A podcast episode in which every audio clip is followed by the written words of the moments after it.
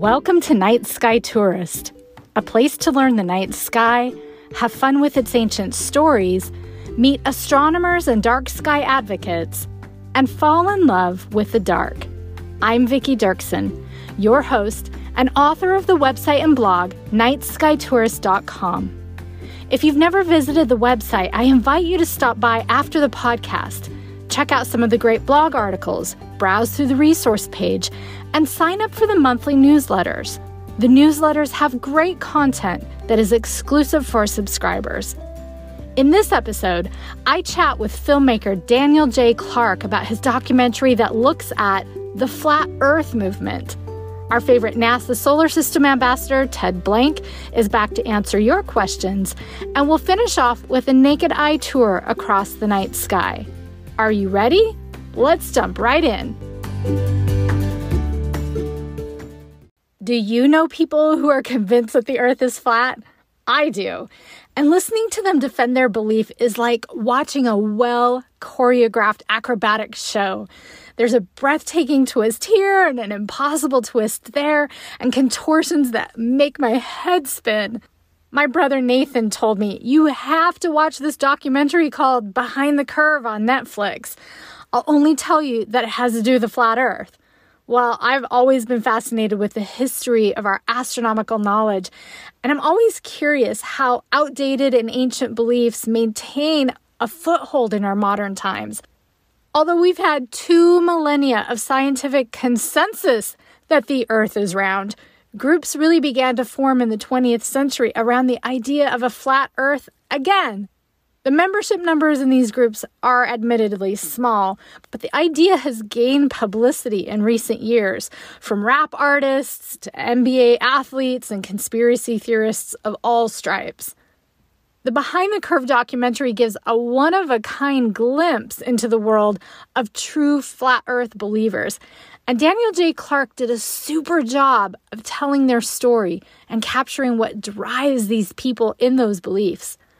I'm so happy that Daniel accepted my invitation to join me on Night Sky Tourist podcast and to talk about his film and his current project. Daniel has worked in film as a director, editor, cinematographer, sound designer, and more. And his independent television pilot for the show Cowards earned him the Best Comedy Pilot Award at the New York Television Festival in 2014. Please join me tonight in welcoming the brilliant Daniel J. Clark to the podcast.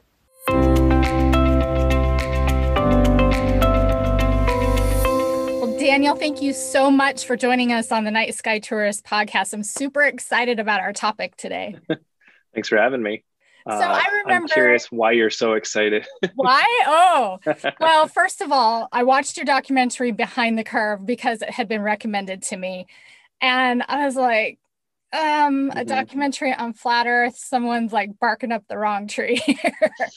They're like, seriously, you got to watch it. So I remember getting several minutes into it, and I remember just thinking, where is this documentary going to go? Is this in support of flat Earth or oh, no. not? I couldn't tell right away. But honestly, when I got to the end of it, that's one of the things I appreciated about it that you didn't come right in telling viewers what to think you kind of took us along on this journey and allowed us to discover for ourselves as as the story unfolded. So i really liked the way that you did that. And i'm curious what is it that inspired you to do a documentary on the flat earth movement? Uh, well thank you for what, what you just said also but we were looking me and our filmmaking team nick and caroline we were looking to make a documentary and i was really interested in trying to figure out you know something about conspiracy theories because we had a few people in our lives who were conspiracy theorists and we independently came across people who were in the flat earth world. Like they, they believed in flat earth or they were they knew people who did and we looked into it and we like most people assumed it was not you can't possibly really believe that. But as we look into it it's sure enough people really really really do believe it and so we're like all right well this is interesting. And then as things unfolded, we were like, well, this is a good, you know, way to get into just belief in general because it's something, and when we say this explicitly in the movie, which is like 99% of people, 99.9% of people will not think the earth is flat. And therefore they will be able to look at this these people as believing something untrue. And then you can get into the why do they believe it and how do they believe it? And you know what keeps them believing it and i think that was that was really enticing to us because we wanted to make a movie that wasn't just because we've seen a lot of news pieces about flat earth in our research and they were all mocking. It's it's exactly what you'd expect. Uh, they show like the most bizarre thing and then they have someone say the most bizarre thing and you never get to know them as people. And so you're able to just other them real easy and say well that person's crazy or whatever. Right. So we wanted to get into it a lot deeper and show that you know people are not stupid and crazy if they believe in the flat earth they're just thinking of it in a different way than you and you have to understand that mm-hmm. and that's something that was really exciting for us and so we went and started making it, and no one else made one before we made ours, and then it came out. It's great. And how did Mark Sargent respond to the way you presented him? Uh, he was happy with it. I mean, Mark's still going around doing his thing.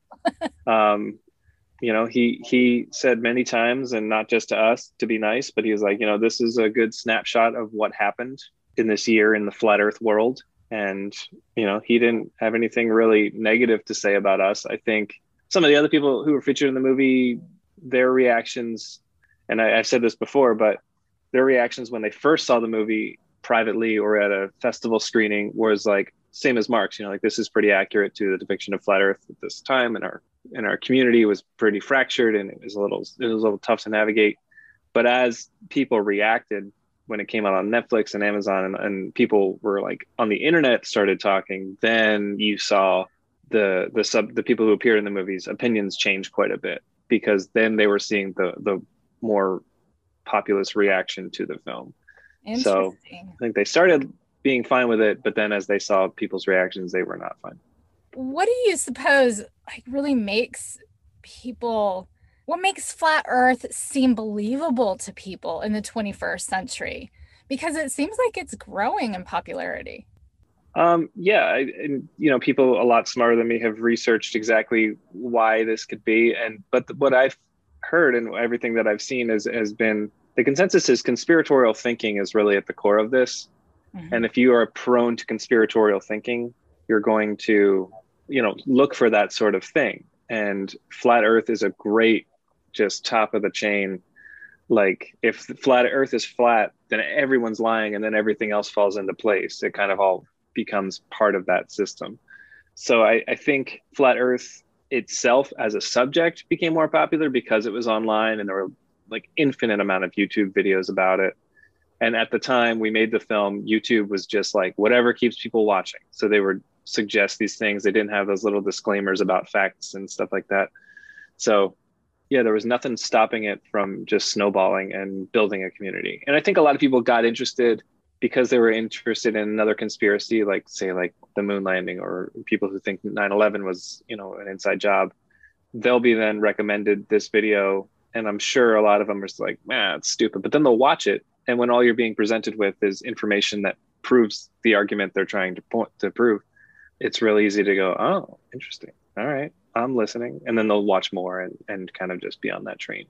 There was a period in my life where I ended up being around a lot of people who were very conspiracy theory minded. Mm-hmm. And it is tantalizing. It's like giving candy to somebody for breakfast, you know? It's like, oh, okay. but um yeah, it's mind-boggling to me. I think you nailed it right there when you said that, you know, someone who's into one conspiracy theory tends to gravitate to a lot of others. And it's not, you know, people want to, uh, everybody wants to believe it's a political mm-hmm. spectrum thing. Cause like everybody who's like super left will say, oh, it's those right wingers are super conspiratorial minded. And then right wingers will say left people are conspiratorial minded, whatever, or part of conspiracy. And it's just, it doesn't matter.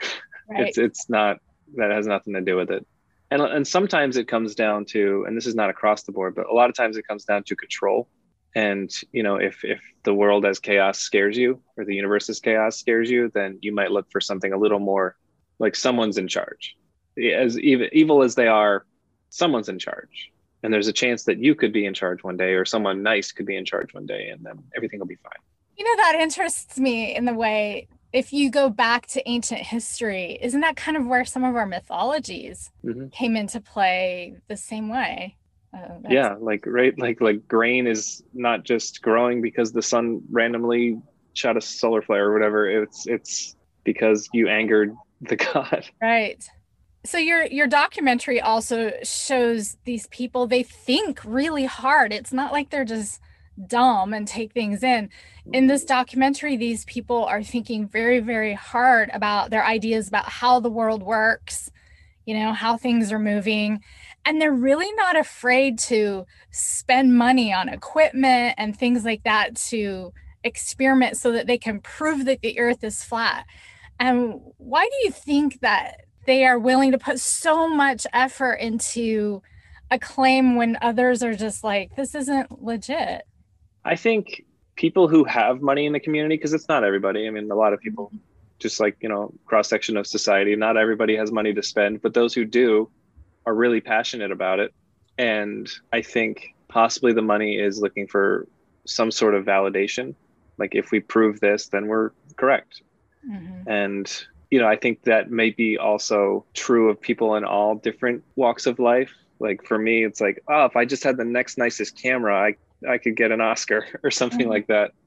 Um, so maybe it's it's something to do with like you know if we spend money, we'll then get the equipment to properly prove ourselves. And when that doesn't work, it's like well we got to spend more money because now it's like a sunk cost, and it's like well we just got to spend a little more, get this upgrade, and then go from there. Uh, but I think it's it's true. It's kind of like um people who give a lot of money to churches and religion and charities. It's just something they believe in and they're willing to support in the ways that they can and I'm not going to give away the ending of the documentary, but that's, that's all right. Reddit the... Reddit has already given it away.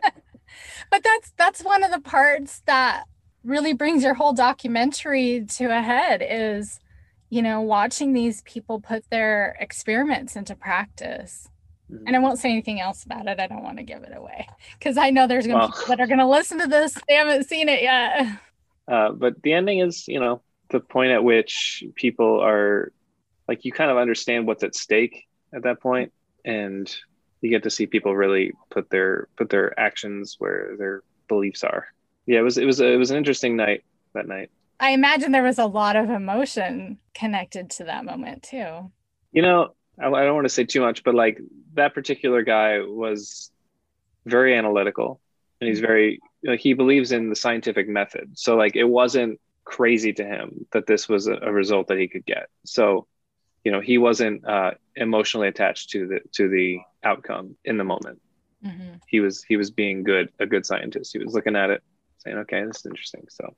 And i think there was someone in in your documentary that made a statement that i thought really rang true about how sometimes that energy and that passion gets misdirected. If mm-hmm. if we could take that energy and passion and direct it towards you know things like the scientific method and stuff what what would those people be able to accomplish yeah that's people who are naturally curious mm-hmm. and like doing these experiments and trying to figure out like because some of the flat earth models are really interesting because it's you have to take the existing globe and like how the sun moves or how the earth moves around the sun and how the earth rotates and tilts and the moon and you have to figure out how that would all work on a flat earth which that math is very very complicated mm-hmm. if you try to kind of make it two dimensional or you know based on flat disks instead of spheres. And some of the, some of the mathematics that they're using it's very impressive. It's kind of just reverse engineering a problem to get a dip to like kind of working the numbers to fill a different equation i guess to get to a different result. Because if you look at all the math it like the simplest solution is like sphere sphere universe gravity but if you don't, if you try to say, well, you can't use any of those terms, you have to use it out, out other things, then it's like, oh, that's tough. Now you now the sun has to has to do this pattern naturally, so it must be organized by a mechanic, and then the moon is moving at this rate, but it's always facing us. I just watched a PBS series called Ancient Skies, where mm. they went into you know the ancient cosmological ideas and brought it all the way forward and the CGI with all of that stuff was so fascinating. If you mm-hmm. haven't seen it, I, I do recommend it. do they is it is part of it where they just show you what the skies would have been like? they create so. kind of like these models of what the solar system would have looked like yeah based on what the ancient people thought and then brought it up into the time of the renaissance you know and isaac newton and galileo and these guys and the things that they were discovering and then mm-hmm. bringing it into the modern day and it's just fascinating you know they start with some of the mythologies and things that that helped form those those ideas of how everything was constructed and they did a mm-hmm. really good job. We're working our, our newest project is uh, we're following astronomers and astrophysicists trying to find the ninth planet. So that's our biggest thing. And so the solar system might be redefined once again and therefore our understanding of how planets are formed et cetera et cetera oh that sounds fascinating when oh yeah that'll be done uh you'll I mean, you'll hear about the planet's discovery, and then hopefully short shortly thereafter, you'll see the documentary is around. Awesome. So, if I were to encounter a flat earther, what would you think would be the best way to engage in that conversation with them? I would say do not go into it thinking you'll change their mind. I know you'll, the instinct is you'll want to, and you'll really want to, and you'll be like, I won't. But hold on, just one thing, you know, uh, don't be an enemy don't be don't antagonize i think there's no reason to do that you can if you want to hear what they have to say have listen to what they have to say ask questions be curious be kind be empathetic um, and hopefully they'll reciprocate that because anytime they're met with and this is generally speaking obviously but anytime a lot of flat earthers are met with people who get mad at them or yell at them or try to disprove them in the moment it's just it's not it's only going to entrench them and it's only going to make them say like god these like people who believe in the globe they're just brainwashed and they're idiots. And they'll think the same thing of you that a lot of people think about flat earth flat earthers which is not true. So i think just listening if you want to ask some questions and then if you want to do that that's fine. If it's curious if it's interesting to you to do that but i would say don't go in there yelling don't go in there trying to change anyone's mind because it's not going to happen no, what you can do is kind of like plant a seed that maybe will grow. But if you ask basic questions, they've heard it all before. So, yeah. you know, it like what's like, over the edge? It seems like if you get them into a defensive posture, mm-hmm. it hardens them a little bit more. Yeah, I would say like like they've heard all the questions, like you know what's underneath and why is ours flat and all the other ones are round? right, and then you get into different models, and that's complicated. So, what kind of impact has your documentary had so far? Impact is an interesting word to use. I think you're you're a good example of of people understanding that this is a real movement, mm-hmm. and hopefully, my my ideal impact is that people don't then just like take what they believe for granted, and don't take things like I have a lot of superstitions and little things, and I know there's superstitions and little things, but in the back, and I'm still like, you know, oh, but I don't know, it's working. Like when I knock on wood, it's working. Right um, obviously, empirically, it's not. But you know, I, I think the impact that we've seen, um, people learn about it and maybe are inoculated inoculated a little bit to some of these conspiratorial thinking trends and flat Earth specifically. What I hope doesn't happen, and I don't think it has, is just people look at it as like a mocking piece about flat earthers. I think we're trying to just use flat earthers. And they're all like the people we followed in our film some of them are eccentric and a little weird. Like but honestly so so is everybody. I could make a documentary about 10 people and some of them would be like little they would make fun of themselves or they'd be funny to watch. Um, so i hope people don't think that we were making fun of them. Well just... that's one of the things i think i appreciated about it is that like you took a very honest look at it. You were very generous to you know the people who believed in flat earth. And it didn't come across as you know the goal of mocking anybody or any belief you know and that's and, and again like i said at the beginning i like the way that you didn't just tell the viewers how to think or what you thought because i like i said i started out going where are we going to go with this? You know and i think you just allow for people to use their own intellect going into it so i appreciated that about this. We did we did have like the scientists and like the different uh, people throughout the film because we felt if we only showed the flat earthers, people people like yourself maybe we get frustrated that we were mm-hmm. not countering in in the least. And and we also wanted to make sure we understood the psychological aspect of a lot of these belief structures and it's not specific to flat Earth. It's just, it's just general. I mean, we even have a climate climate science uh, writer in there, just as like that is another example of a belief structure that's not based in maybe the the facts and the data that we have right now. So what um because we we've been asked about having those people in there to counter the flat earthers. And to us it was just we needed some perspective that wasn't entirely one-sided. So people didn't feel like we were maybe creating propaganda or something like that. That we did have some sort of balance so i have a little question it's a little off of this topic and i asked this of my last podcast guest yeah I think it's interesting so if you had an opportunity to go up into space with either Jeff Bezos or Richard Branson, would you do it? Do I have to pick which one? You can. no, I I would 100% do it.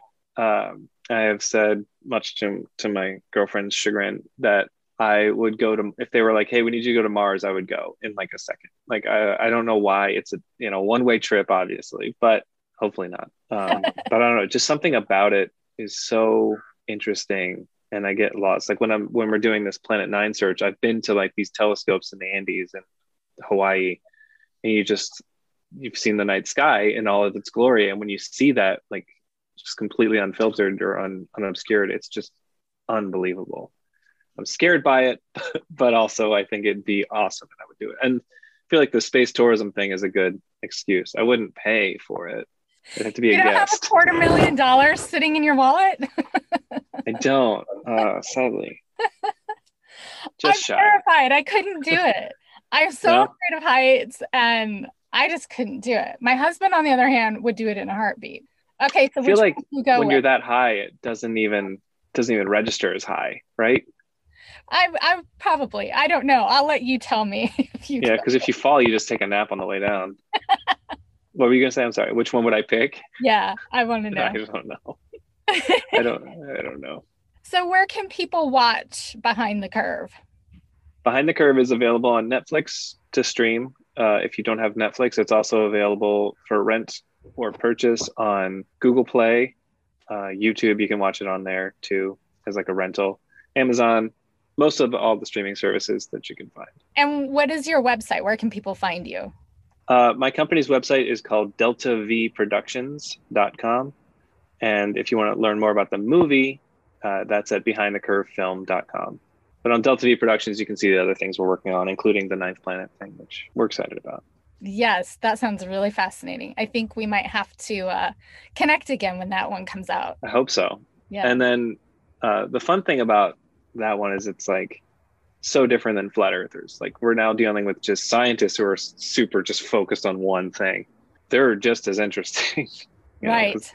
and there are also people who like think that they're wrong and i think that's really interesting too just like these Think that they're the wrong naysayers. about of another planet? yeah because i mean people have speculated about a ninth planet or planet x for a very long time but these scientists at caltech and then also people out of uh, the carnegie institute have said no we mathematically it should be there. We just don't know where. We haven't seen it yet. And so that's what they're going for. They're just trying to see it. So that's how we found, you know, Neptune and Uranus. That's how we found those is the exact same way. They knew it was there. yeah. Hopefully we'll capture it on film whatever. And you know what's interesting too is that we're finding exoplanets in other places. i am with you. I'm like how hard is Oh, it? Right.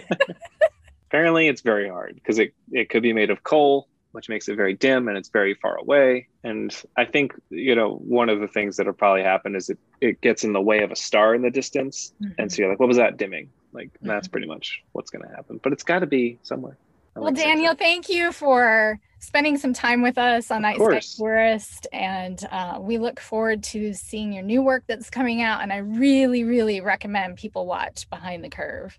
it was fun being here i really appreciate it I love getting great night sky and astronomy related questions from our listeners. And each question is answered by Ted Blank, a NASA Solar System ambassador. Our first question tonight comes from Arizona. Hi, my name is Prue from Scottsdale, Arizona. My question is How big of a meteorite would have to hit our planet for everyone to be impacted by it? Thanks for the question, Prue. The asteroid that struck Earth 65 million years ago and caused the extinction of the dinosaurs and most of the rest of life on Earth is thought to have been about 10 kilometers or 6 miles across. According to NASA scientists, anything larger than 1 to 2 kilometers, roughly half a mile to a mile, could have worldwide effects. At 5.4 kilometers, or about 3 miles in diameter, the largest known potentially hazardous asteroid is number 4179, called Toutatis, but it has no chance of hitting Earth anytime soon. Prue, this is a great question. And since you live in Arizona, I recommend you take a trip to the Meteor Crater. It's the best preserved meteor crater in the world. And if you want to learn more about meteors and meteorites, check out the last two episodes with meteorite hunting expert Geoff Notkin. Our next question is also from Arizona. Hi, my name is Noel. My question is If people in the southern hemisphere cannot see the North Star, what do they use to navigate? Thanks for the question, Noel. Sailors across the globe navigate by many techniques currents, water quality, bird behavior, water depth, dead reckoning, compasses, rising and setting of stars, positions of Jupiter's moons, time of the sun reaching its highest point, etc. North of the equator, the North Star or Polaris conveniently does mark the position of the sky in the sky of the North Celestial Pole. However, south of the equator, sailors can find the location of the South Celestial Pole by referring to the Southern Cross and other nearby stars and interpolating between them. Now, while when I was younger, I traveled a couple of times to South America, and I was so accustomed to not looking up at the stars that I really missed my opportunity to discover a completely different night sky from the one that I'd lived under for my whole life. I encourage everyone to always look at the night sky when you travel to a different location, even if you're staying in your own hemisphere. Thank you, Prue and Noel, for your questions. If you have a question for our podcast, please record a voice memo and email it to us at nightskytourist at gmail.com. You can also visit nightskytourist.com slash podcast for more details and tips on how to send it.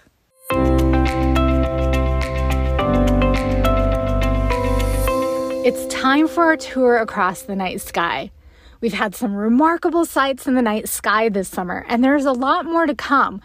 Pause the podcast, gather everybody in your house, and I'll meet you outside under the stars.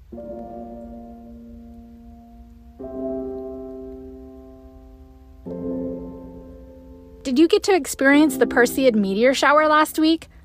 I caught a few meteors leading up to the peak days, but we had some awesome monsoon storms here in the Sonoran Desert, so it really blotted out the view of the night sky.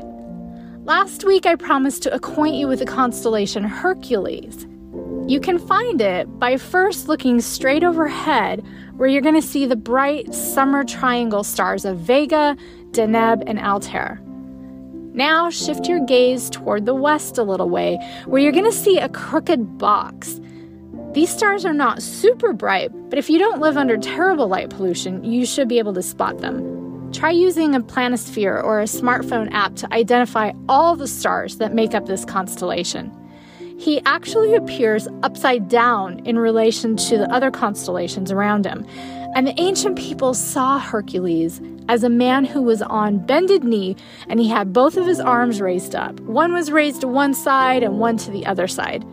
His right foot appears to be standing on the head of Draco, a serpent like dragon whose tail is between Ursa Major and Ursa Minor, or also known as the Big and Little Dippers. The area of the sky where Hercules lies is filled with amazing celestial objects. It's home to numerous double stars, and there are 15 stars in Hercules that are known to have planets. Astronomers detected a powerful astronomical explosion there in June of 2018. It was 10 to 100 times brighter than a normal supernova.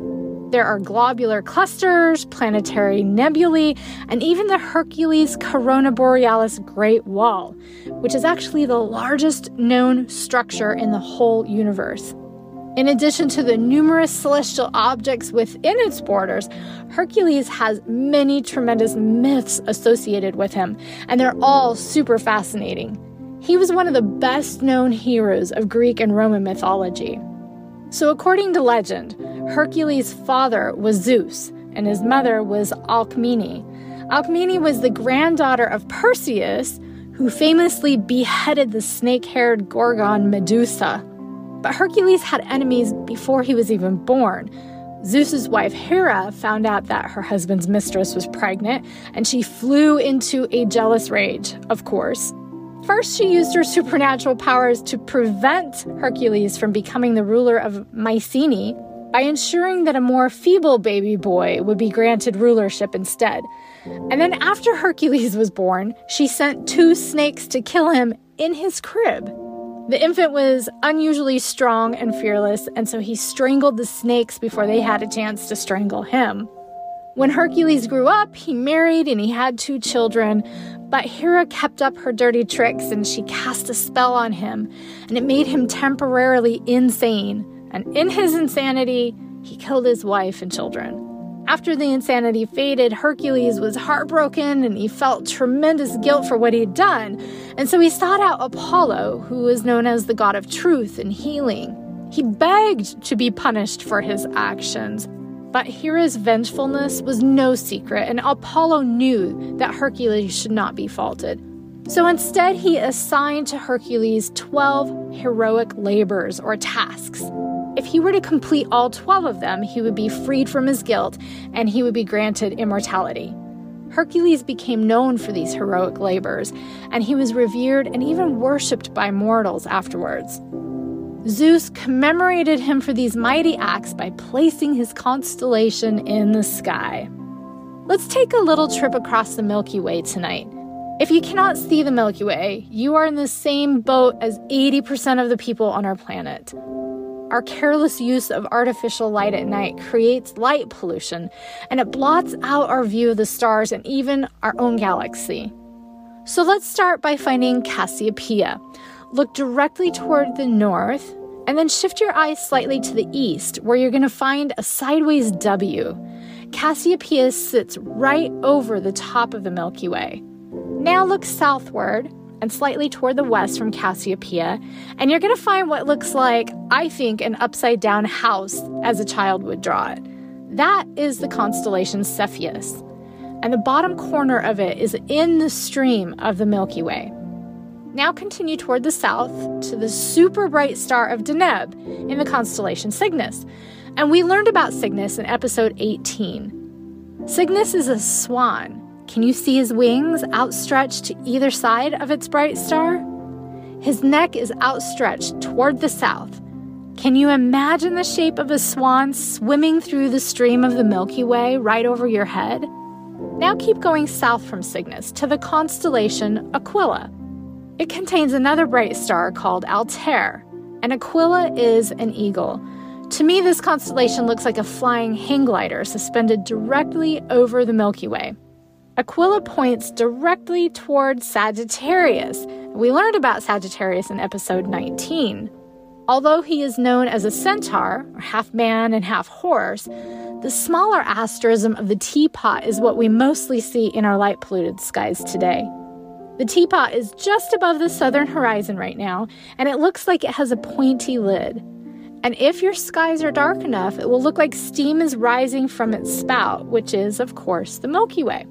So from Cassiopeia to Cepheus to Cygnus to Aquila to Sagittarius, the Milky Way stretches all the way across the summer night sky from north to south. Let's finish up our tour by getting a look at those three beautiful planets Venus, Jupiter, and Saturn. And Venus, of course, is the super bright object in the western sky. It's starting to enter the constellation Virgo right now, the Maiden. And it's going to be staying with us in the western sky until the end of the year. Now, look toward the eastern sky, and you cannot miss Jupiter. It's the brightest object in that part of the sky. Saturn is located about two fist lengths to the west of Jupiter. They will both be visible in the night sky for the rest of the year as well.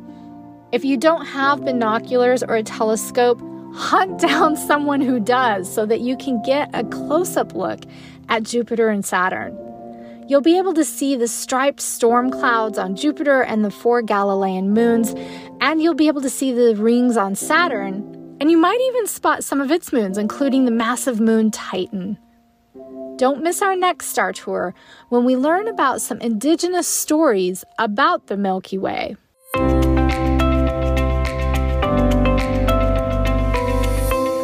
Usually don't recommend fiction on this podcast, but if ancient mythologies fascinate you, you have to check out the book Circe by Madeline Miller. The strange Circe does not have the power of her father, who is Helios. He's the mightiest of the Titans, nor does she have the allure of her mother, so she turns to the world of immortals for comfort. Standing alone as a woman of power of her own making, she ends up drawing the wrath of both men and gods.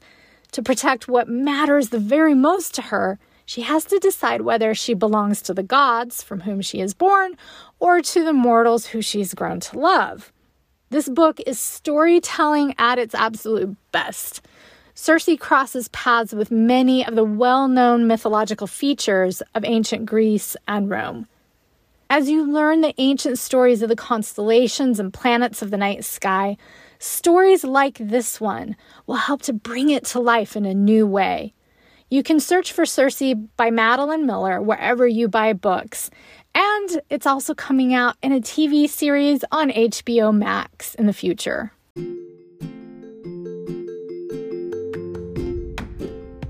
Thank you for joining us for another episode of the Night Sky Tourist podcast.